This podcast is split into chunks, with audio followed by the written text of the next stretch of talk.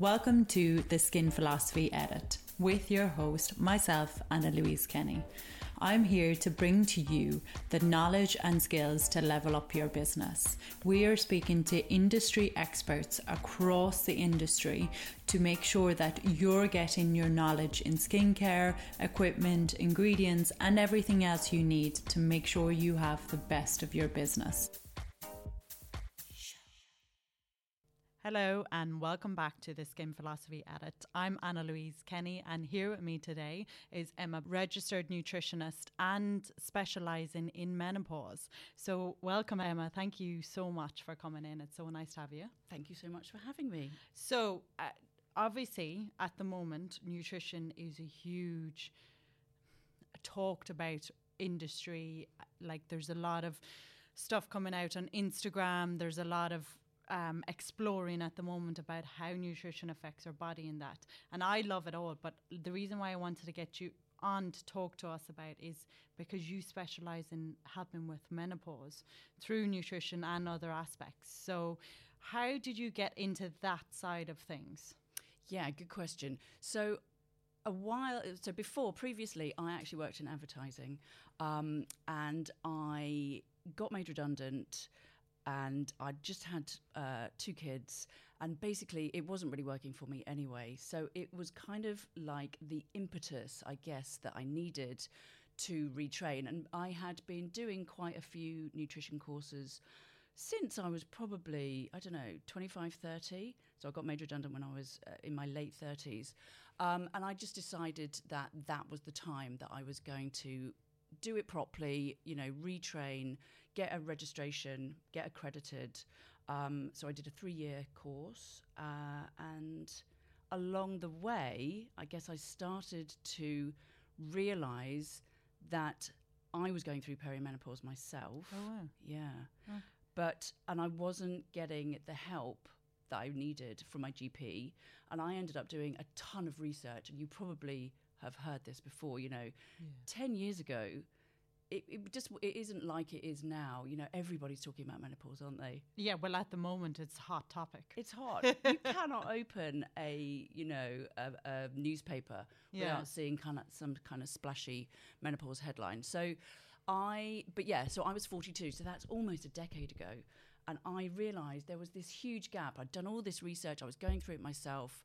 And I think what happens is you kind of attract a sim you know you attract a certain type of client and i seem to be attracting that type of client so that's why i decided to niche in that area okay and so what were what were you noticed because i'm at fast approaching that age as well and it freaks me out the thought like honestly Don't this freak out. yeah i know the, like i think my thing is getting shorter and all of that kind of stuff but like going into perimenopause, what were the signs? What what was coming up for you that you started to go, okay, something's up? Yeah, well, I mean, it. I think for lots of women, particularly in their early forties, it's not on their radar. Mm. You know, in uh, perimenopause, which is the bit that I'm really interested in, which is that lead up to menopause. I mean, yeah. menopause is just literally the last you know the last your last the last day of your last period ever yeah and perimenopause is that lead up and it can last what 10 12 years yeah. sometimes not always yeah but and you know it can be quite gradual at the beginning and then it can really kind of uh, ebb and flow and it really kind of fluctuates um, so I think a lot of women, if they're late thirties, early forties, it's not it's not something that they're thinking about, mm. and so it's not really something that they are aware of. Yeah. Um, but the things that I noticed first of all were insomnia okay. and the psychological symptoms. Okay. So people always talk about hot flushes and night sweats, don't yeah. they? That's the kind of poster symptom that everyone knows. Yeah. Um, but actually, I think it's the psychological symptoms that are s- almost kind of more insidious. Yeah like the forgetfulness. Yeah. The forgetfulness is terrible. Yeah. I see people going through that. And yesterday I walked up the stairs twice and I forgot what I was doing. And I was like, oh God, it's starting to, like stuff like that, because you can't quantify. So you either think I'm losing it yeah. or, and obviously, like GPs, you go to GP and say, I'm forgetting stuff. They're like, mm, that's mm-hmm. your age. Yeah, yeah it's exactly. cosmetic. It's fine. You, you know, it's not. So the forgetfulness and any other anything else that other people would start to notice. Yeah. So anxiety. Yeah.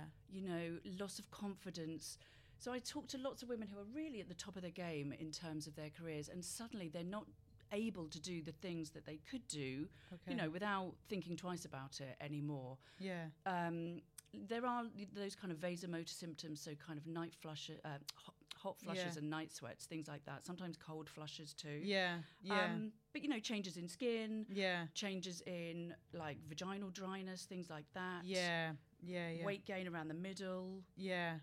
Oh God. Yeah. I mean, the list is long, right? Yeah. The list is something like there's a 34 official symptoms. I'd say there's probably more. I'd say probably double yeah. in reality. Yeah.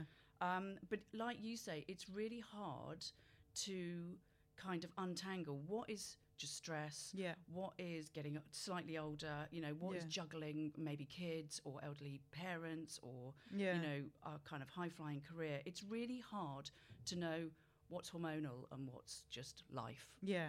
And so then you start to notice it for yourself, and then your clients started coming in. You were noticing that it was a lot with them. So where did you go from there to kind of develop like that knowledge to start researching into it? Great question. I mean, I never stop. Yeah. So I did that three year nutrition course, but then I am constantly doing CPD. Yeah. It never ever it never ends. you see that's the thing this is what i try and teach the students because sometimes people go how do you know so much and I like every little thing you hear a client say you take it and you go okay where is that coming from break it down try and like and refer it to something and connect it up and if you're doing that you can actually from seeing like loads and loads and loads of clients, you can start to build your own little case studies that you kind of go, okay, I can see this continually happening. And it is a great way to like constantly be analyzing the clients, not just at the very front, but in in depth. Yeah, absolutely. And I think it's not always stuff that you can necessarily learn in a book. Yes. That's that's super important, obviously. Yeah. You know, and I am very evidence based, as I'm sure you are too. Yeah. But sometimes it's actually, like you say, it's it's kind of learning when you're face to face in front of a woman. Yeah, yeah, exactly, exactly. So when you have these women coming in and then they're talking to you and they're thinking about going on HRT, and obviously HRT is amazing for some people, and for some people it is a bit of a struggle.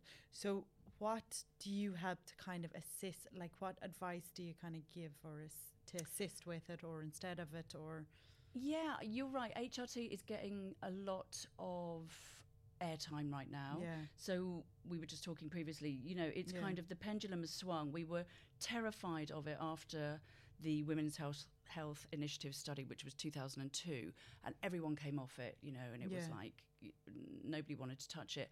Now it's getting, I don't know why, but I think there are certain um, doctors, maybe in the media, who are really kind of pushing it. yeah, And I think a lot of women are thinking, Christ, I've got this really bad FOMO.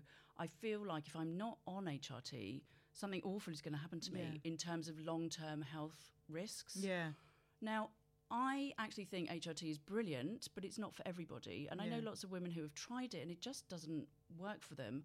Or they've tried it and it's like, yeah, it's okay, but it's not everything. Yeah, So my kind of argument is always that actually nutrition and lifestyle, so things like exercise Yeah. and sleep and all of those kind of pillars, yeah, they really need to be the foundations that you get right first. yeah. And then you kind of layer on top of it. Yeah, okay, let's go into that kind of stuff because I was listening to another podcast about the whole sleep thing, and Mm. I've, it's fascinating. It's fascinating Yeah. how. So, how does that affect menopause? You mean how does sleep affect? Yeah, So we've got these. You you will know this, but estrogen, progesterone, testosterone, and what happens is the during perimenopause, the first hormone quite often to start to deplete is progesterone. okay, And progesterone is used to create this neurotransmitter called GABA, which is our kind of calming, soothing, you know, feelings of contentment, and also helps us to sleep. So it's when those the level of proge- uh, progesterone starts to drop that we can find that we, you know, start to get insomnia, or Mm. we wake up at three.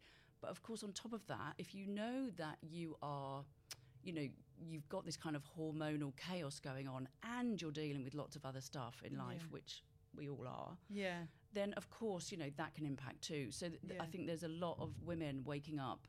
I, I, I tend to find that women fall asleep brilliantly, but they are waking up at three and Yeah. you know. I hate that. You know when you wake up and you're like you cannot go to sleep and your brain is just Yeah. going and going, "Oh my god." It's it's terrible how you can spin out of control during those hours. It's always when you've got something I find quite important to do the next day too. Yeah. Um, yeah. So I've just actually talked to this sleep consultant, you know, all about CBTI, which is uh, cognitive behavioral therapy for insomnia. So it's a Okay. specific way that you can almost like retrain your brain to deal with that catastrophizing, you know, in the middle of the night. So it gives you lots of tools and strategies. Okay. But I think there's also, you know, lots to be said for exercising. A lot of us, when we start to hit perimenopause, can become because we see changes in body shape, because we might have pelvic floor issues, Yeah. because we're knackered. yeah. A lot of us aren't moving as much as we were previously. Yeah. You know, so it's about getting outside, making sure that you are physically tiring your body so that you are ready for sleep. Yeah. I think a lot of women are really kind of relying on caffeine and alcohol as a crutch. you know? yes. Am I speaking your yeah. language? Yeah. Me too.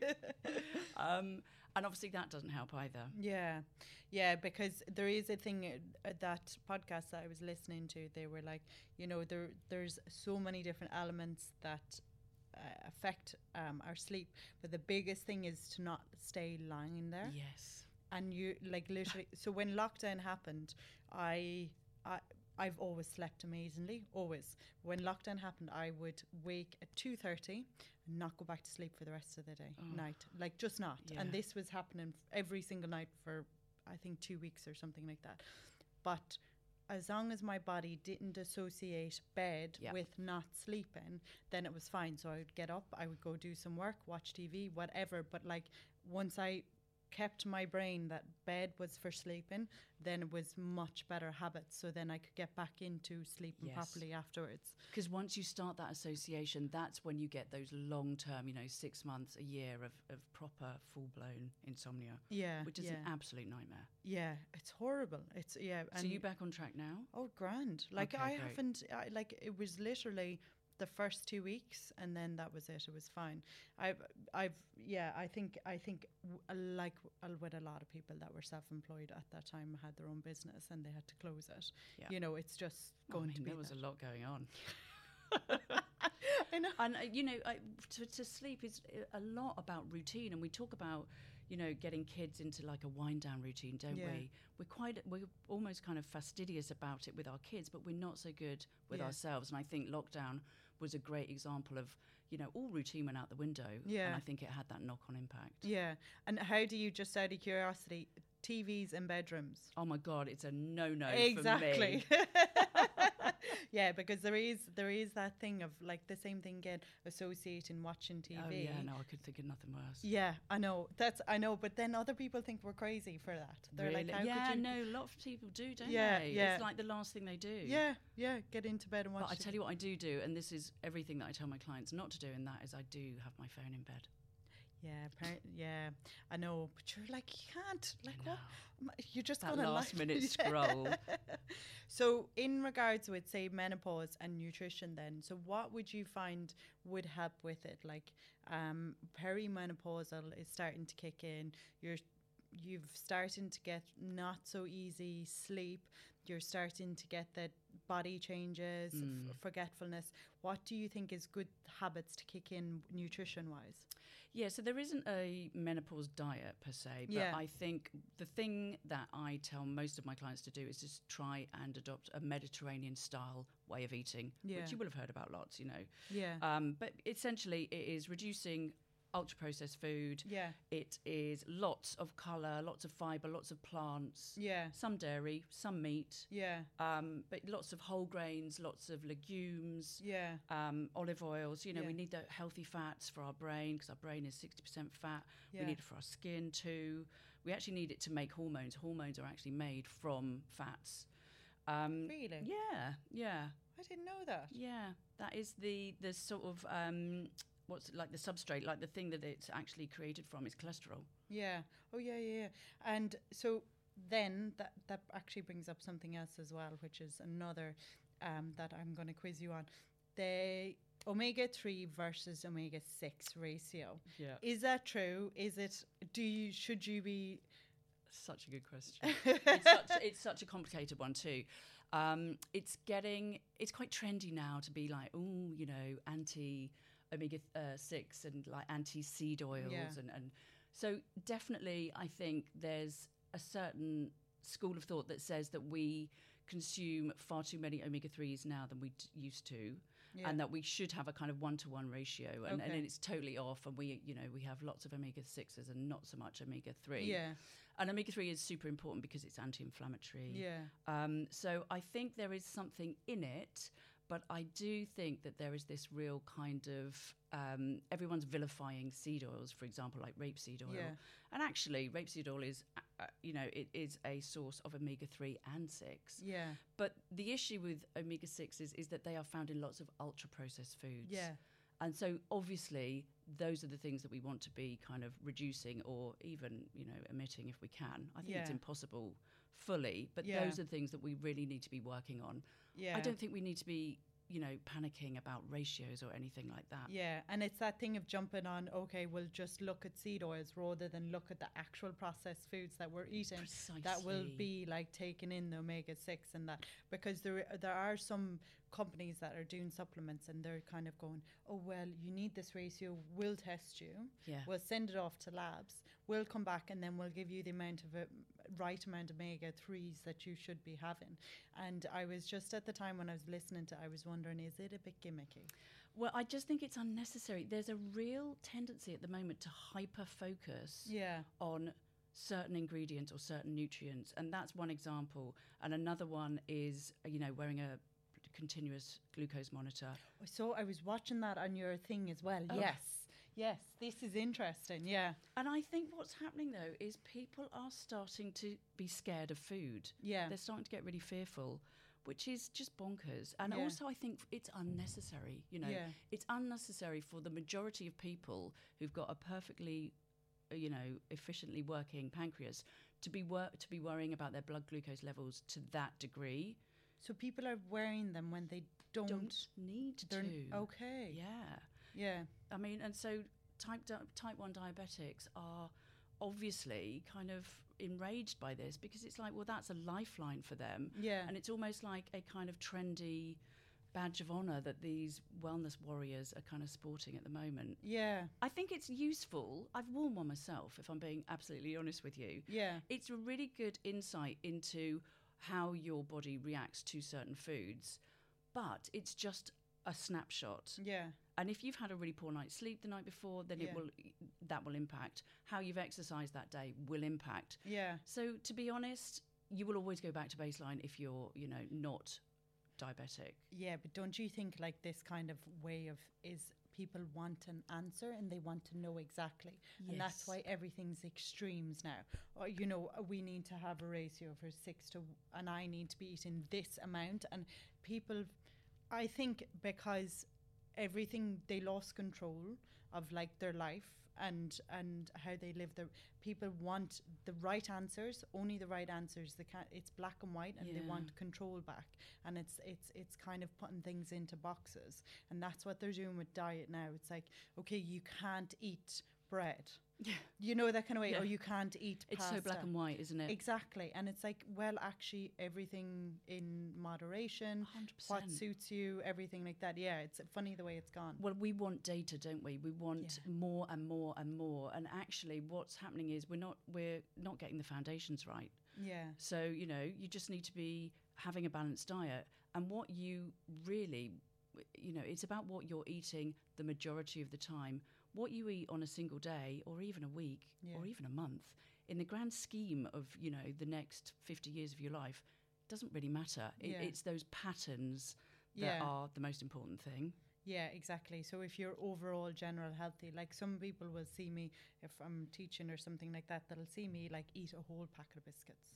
But like because I'll be go you know, but it doesn't mean I'll eat a packet of biscuits every Every day. day, Or even uh, like in the- you know I'll do it once every, but then I'll have my fish and do you know eat Yes. healthily the other time. So everything is a bit yeah It's a drop in the ocean. Yeah. Honestly. Yeah.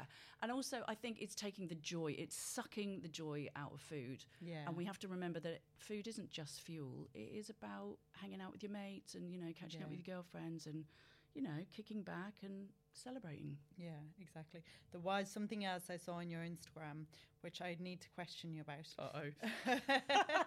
the hot water and lemon thing. oh, no. okay, so I drink hot water and lemon every morning. It's not, it's only because if I don't drink that, I drink coffee. Yeah. So, first of all, it's to stop me doing that to have some warm water in it as well. But I have noticed the teeth thing.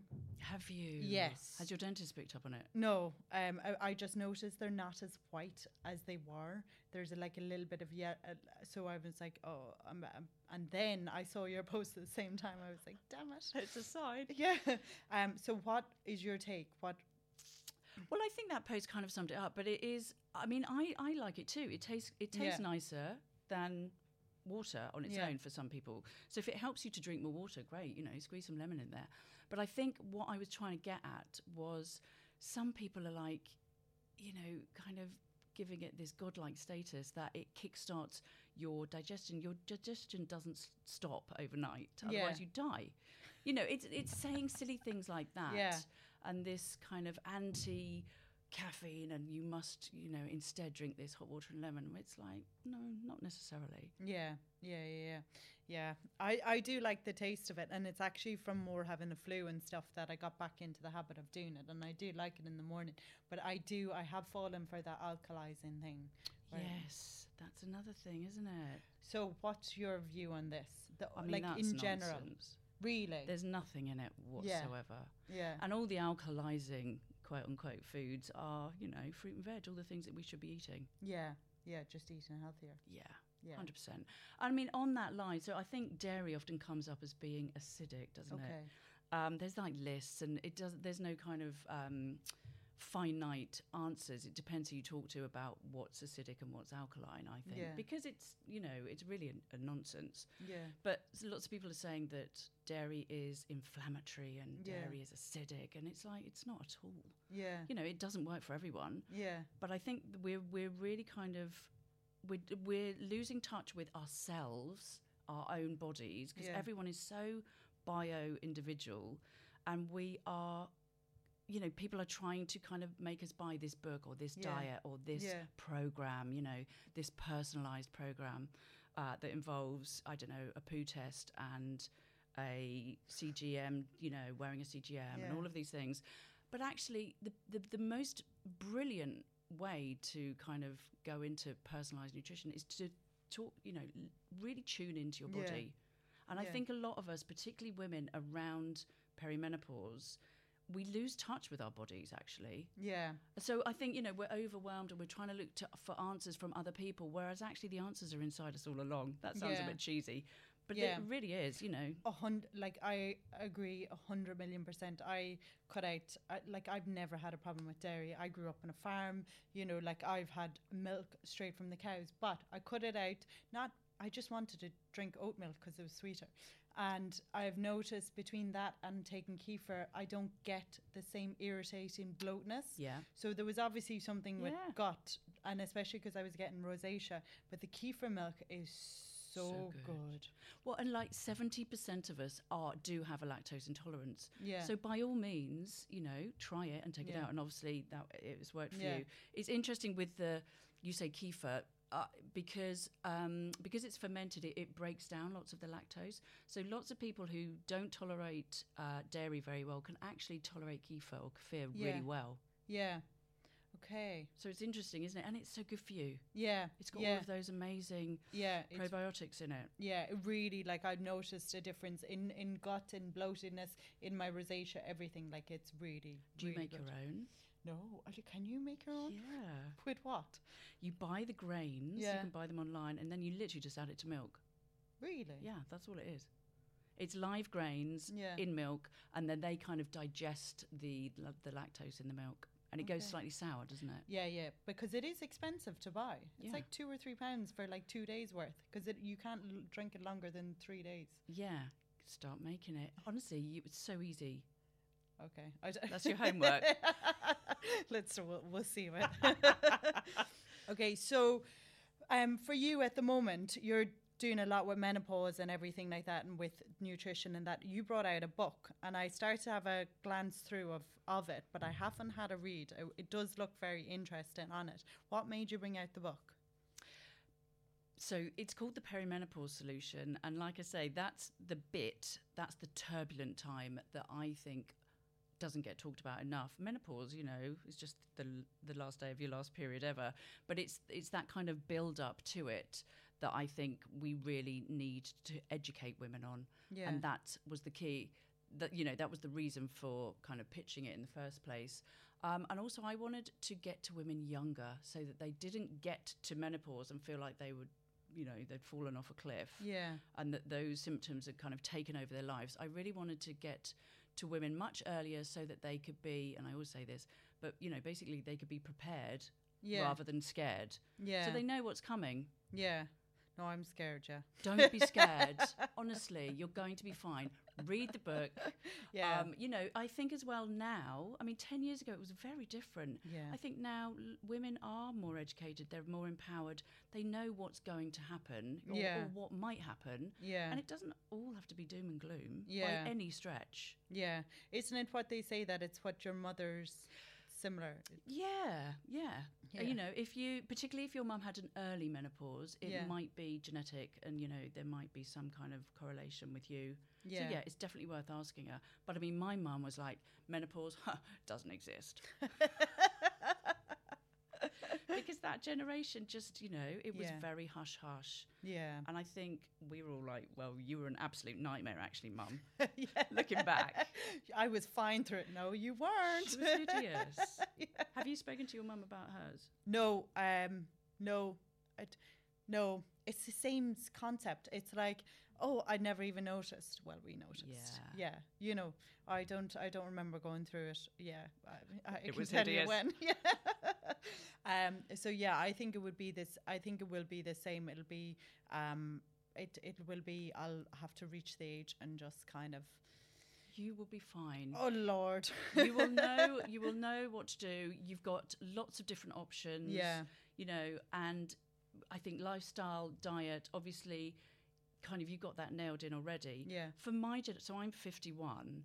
My generation were real cardio bunnies, you know, we Yeah. were real we were really into aerobics and running and pounding pavements and things like that. I think now women are much more tuned in to kind of, you know, not so high octane type Yeah. exercise. They are they know a bit more about self care. Yeah. They're more into yoga and Pilates. Hopefully they are strength training, so Yeah. building muscle. I think that's super important. Really. Yeah, I What- really do. What? How?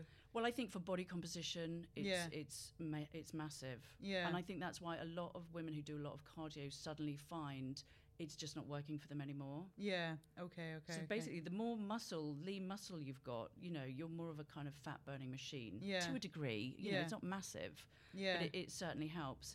And I also think, you know, lots of women will say they feel really invisible and yeah. they're kind of almost um, Shrink. shrink into themselves. Yeah, yeah, in lots of different ways. Yeah. Um, and I think take you know making building muscle and kind of feeling a lot more strong. Mm. It it almost helps them to take up space Yeah. mentally and physically. Yeah. And confident wise, because when you feel better about yourself, you take up more space. Yes, you stand up. You know, Yeah. you look people in the eye. You, Yeah. you you're not so concerned about the wrinkles and the, you know, the the kind of other aesthetic type of things that are happening. Yeah. And so, with your clients that you've been speaking to in that, um, have you come across or have you seen good, bad, in between, or what your thoughts are on bioidentical hormones? versus body. Yeah. Yeah. Um, so I am a member of the British Menopause Society and I work, so I refer my clients if they want to talk to a menopause doctor. Yeah. Obviously, I refer them to a GP, but if they want to talk to a specialist, I will um, refer them to a private doctor. And so we only deal with body Okay. identical. Okay. So, you know, ones that you are prescribed via the GP Okay. Okay. Okay. because they are um what's the word they are Clinically. scrutinized you know the dose is all totally above Yeah. board whereas with bioidenticals, it's not always the way, and Yeah. they're compounded. You don't necessarily know what's in them. Okay. Or you know, with the dose, it can differ from Yeah. dose to dose. Whereas you know, you get a patch from your GP, you know exactly what's in it. Okay. Okay. Cool. And so your future projects. What's what are you building towards? So I have just launched a um, a community, a menopause community called the M Collective. Um, it's about two months old, but it is really thriving already. So I'm kind of I'm spending a lot of time on there, um, talking to my women. Um, we do lots of masterclasses. I get guest speakers in. Yeah. you could come and talk about skin. because it's such a hot topic. You know, Yeah. women are worried about their looks and their, you know, the, the changes that they're seeing. Yeah, well, obviously because there's such pressure on them nowadays. Yeah. Like there's such pressure. You know, if you if you talk about you're suddenly because it turns. You wake up one morning and suddenly there's more lines there. That it doesn't like gradually No. happen. There is a fright, Yeah. and it's and then you're getting compared to people who are like.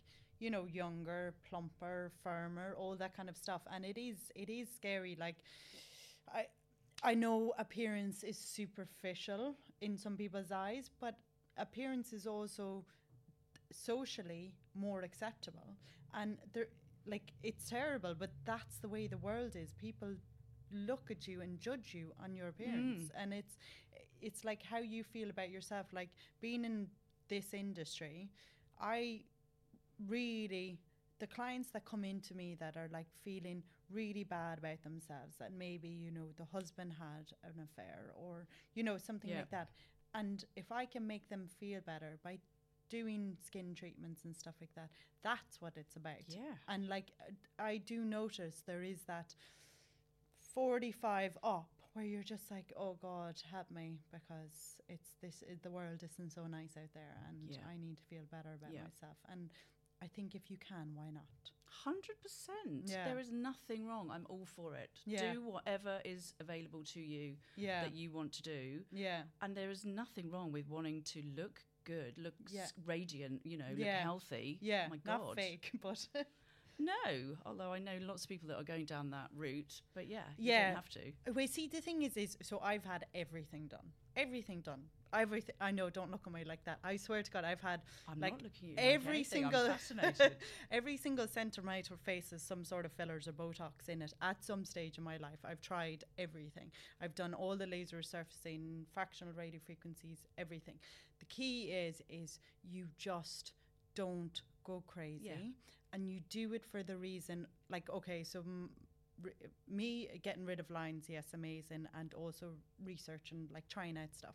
But if you're doing it because you're not happy within yourself you'll fix that area and then you'll go on to another area yeah. and then you'll go on to another area and this is how you end up looking fake Yeah. like really You really know where to stop. Exactly, because you're trying to fix something that's internal, not physical. And I think the biggest things with Botox and fillers is you can have them really well done, really nicely, good doctor, good nurse, you know, like definitely they can be done well. But if you're if it's inner confidence, you need to go to a therapist. You need to help inside because it's not it's just going to end up worse on the outside. Yeah.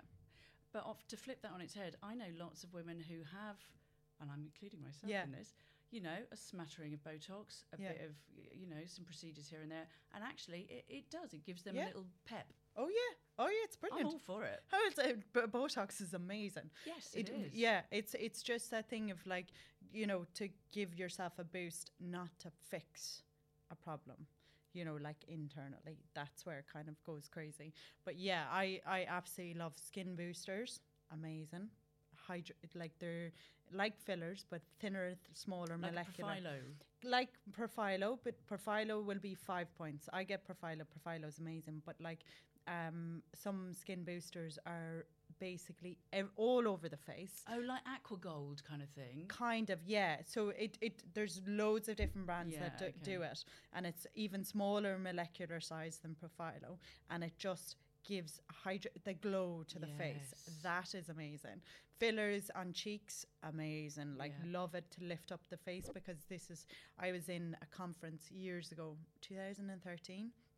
So I would have been 10 years younger than I am now. And I was sitting with a couple of doctors and dermatologists, and I was being like a model because one of them were stuck. And one of the doctor was like, See where the fat is starting to fall from underneath her eyes? and I was sitting there, going, Yeah, thanks. Thanks very much for that. So, like, there, all of these little things, it's just have doing them for the right reason, everything in moderation, you know, understanding what each treatment is and why is it, it, it's well, so and going important. to someone bloody good. Right? Yeah, yeah, yeah, yeah. And someone, you can have an injector that will inject really well, but if they don't understand your face Yeah. or they have an idea about how your face should look like, then it can go wrong. So you might have some injectors that actually they'll every single face will look the same.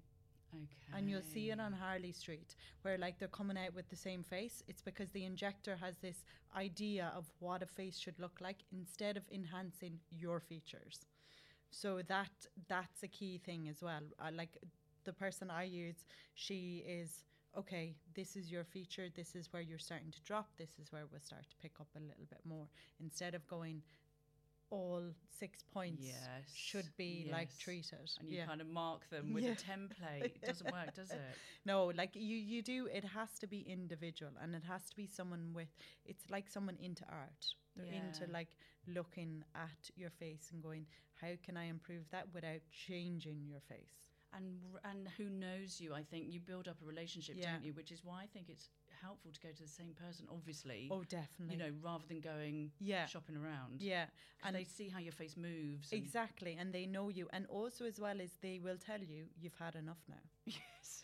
Because if you don't, if you That'll don't, do. Yeah, if you don't have that, you can really go down slippery.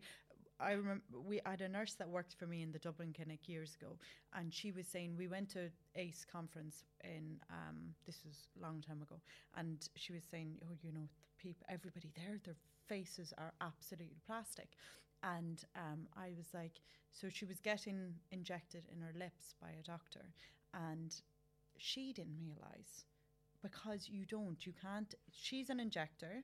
She recognizes other people going too much but at the exact same time she was going i just need a little bit more in my lips and they were becoming terrible. And the reason why is you look at your face every day. You get used to it. Yeah. you don't see the out of proportion because you're used to it. So you need someone from an outside perspective to go that's enough. Calm Stop down, now." love. exactly yeah um so yeah so th- you you we went off topic you're We M did. collective M Collective. So yes, I have guest speakers coming on, uh, master classes. We do it. We basically I approach a different topic each month, and I've tried to do it so that because I know lots of women are really overwhelmed by content and information. So I've just tried to distill it all down into just the stuff that works. yeah Women just want results. yeah It's like with the Botox. They Yeah. just want somebody who can do it well and do it in the, as short as time as possible. yeah And so that's what it's all about. And then added to that within the same platform is a community because I think for a long time that's the bit of the menopause puzzle that has been missing. You know, women want to talk to other women who get it, Yeah. who get them, who understand what they're going through, yeah um, who can be supportive and just listen and, and kind of swap stories without, Yeah. you know, scaremongering each other. amazing and they they are able to talk to each other and then you put in on a regular basis some facts some information some right. exactly that. I do a live Q and A. I'm in the community all the time, so if there's any questions, yeah it's going really well actually. Yeah, it's a really good idea because I do feel there is that still like I'm lost with menopause. Like Yeah. I don't know which way to treat or um you know what to go with it and having s- because otherwise you first you have to either go to GP mm, um and or go find a person and then make a consultation you have to find someone and then see if a long time. Exactly. Whereas if you just have a community you can dip into and get other people's feedback as well. Yeah, that's and a it's really good all evidence based. I only have there's no woo woo. Yeah. There's no pseudoscience. yeah, I only have practitioners on there who are the real deal. And I have a menopause doctor coming starting from June. You know, every month she's going to do an open clinic because I think there's a lot of women who are on HRT and they're like, Christ, you know, I've got all these weird side effects happening and my GP's not helping me. yeah, yeah, brilliant. Oh, that's really good. Really good. Um, yeah. So I, um, I the reason why I was saying it was or asking you in was because we have. As therapists, we have to treat a lot of people with menopausal skin, and menopausal skin has a lot of side effects, like premenopausal. It's not mm. even menopause.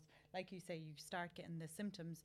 Your skin starts getting drier. Your collagen starts breaking down, and everything. So I wanted to get your side of how we can help with menopause. You know, like with clients coming in, suggestions of helping them. You know, if you, like you said, exercising, better sleep, that kind of stuff. Okay. Um, Yeah. In terms of skin, you mean, though, Yeah. specifically? Yeah. Um, yeah, so I think a balanced diet, protein. Mm. I see a lot of women who, because they are seeing body changes, they are on very restrictive, very fatty kind of diets. Yeah. They're taking out carbs, they're taking out gluten, they're taking out dairy, and suddenly they're like, you know, they're, they're kind of subsisting on not very much at all. Yeah. And it shows in your face. You know, Yeah. your cells need carbs Mm. to turn over. They need the fats because of the membranes, you know, around Yeah. each skin cell. They need um, what's the other one? Protein. You need protein to actually. It's the building block, isn't it, Yeah. of, of every cell in your body. So I think eating enough is really important. Yeah. Eating the right kind of things. Yeah. Avoiding alcohol. It's the obvious stuff. but, Yeah. you know, alcohol. I mean, it's terrible for things like acne and rosacea. It's very inflammatory Yeah. terrible Yeah. for sleep.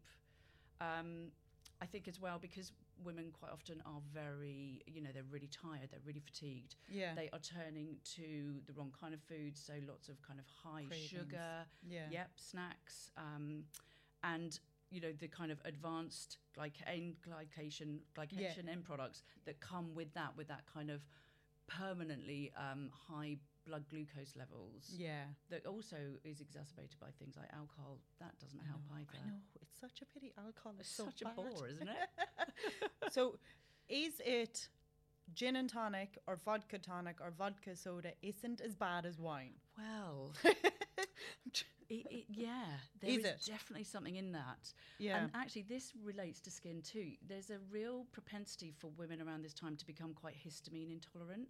So they get quite Mm. itchy skin, and suddenly it's really sensitive, and they've got these rashes and stuff that they never had before. yeah. Um, and wine is very high in histamine, particularly Okay. white wine. Okay. I think white and red actually. Um, whereas uh, vodka and, and gin spirits tend to be tolerated a bit better. So why are they getting more histamine intolerant? Because I actually I have someone who works for me who's dealing with that at Oh, the moment. really? Yeah, like really, and doesn't drink. Has like um absolute no dairy because Yeah, she's lactose and and but gets rashes once every couple of months, full body hives. Okay, so it's very it's related to estrogen. So the spikes Mm. in estrogen, which can be not just in perimenopause, but it can be throughout. Uh, you know, obviously a woman's normal pre when she's pre. Um, premenopausal Yeah, you're cycling all the time regularly aren't you? So when Yeah. your estrogen levels are high it actually can trigger histamine release. Oh really? and then weirdly histamine triggers estrogen. So it's like this kind of double whammy. Okay. so when in perimenopause quite often your estrogen spikes really high it, that can be a time when women will start to notice that you know there's lots of changes. And it's not just in skin it's things like headaches gut issues runny nose you know kind of almost like allergy type symptoms okay, that's really interesting. I didn't know about the estrogen histamine link. yeah That's very interesting. And as we get older, we kind of get less tolerant anyway. yeah, Um, but yeah, the estrogen definitely plays a part, and lots of foods have est- uh, have histamine in them. yeah, So things like the stuff that we tell women to eat, so fermented foods, you know, Yeah. citrus fruits, yeah. spinach, avocados, all the good stuff, but also alcohol, beer, um, cheese, Yeah. dairy, things like that, vinegar. Uh, so you know, you have to find out what is your trigger. So usually, keeping a food diary can be really helpful. Yeah. Taking a quercetin supplement or a um, 500 milligrams of vitamin C twice a day because that's a natural antihistamine. Okay. Yeah, and quercetin is actually like a histamine, acts like a histamine blocker. Quercetin. Yes, it's just a supplement. Okay. Okay. Yeah. Amazing. This is so much information. It's great. Thank you so much for all of that. I'm sure everyone will be delighted with it. Thank you so much for coming, Emma. Oh, it's lovely to chat to you. Thanks.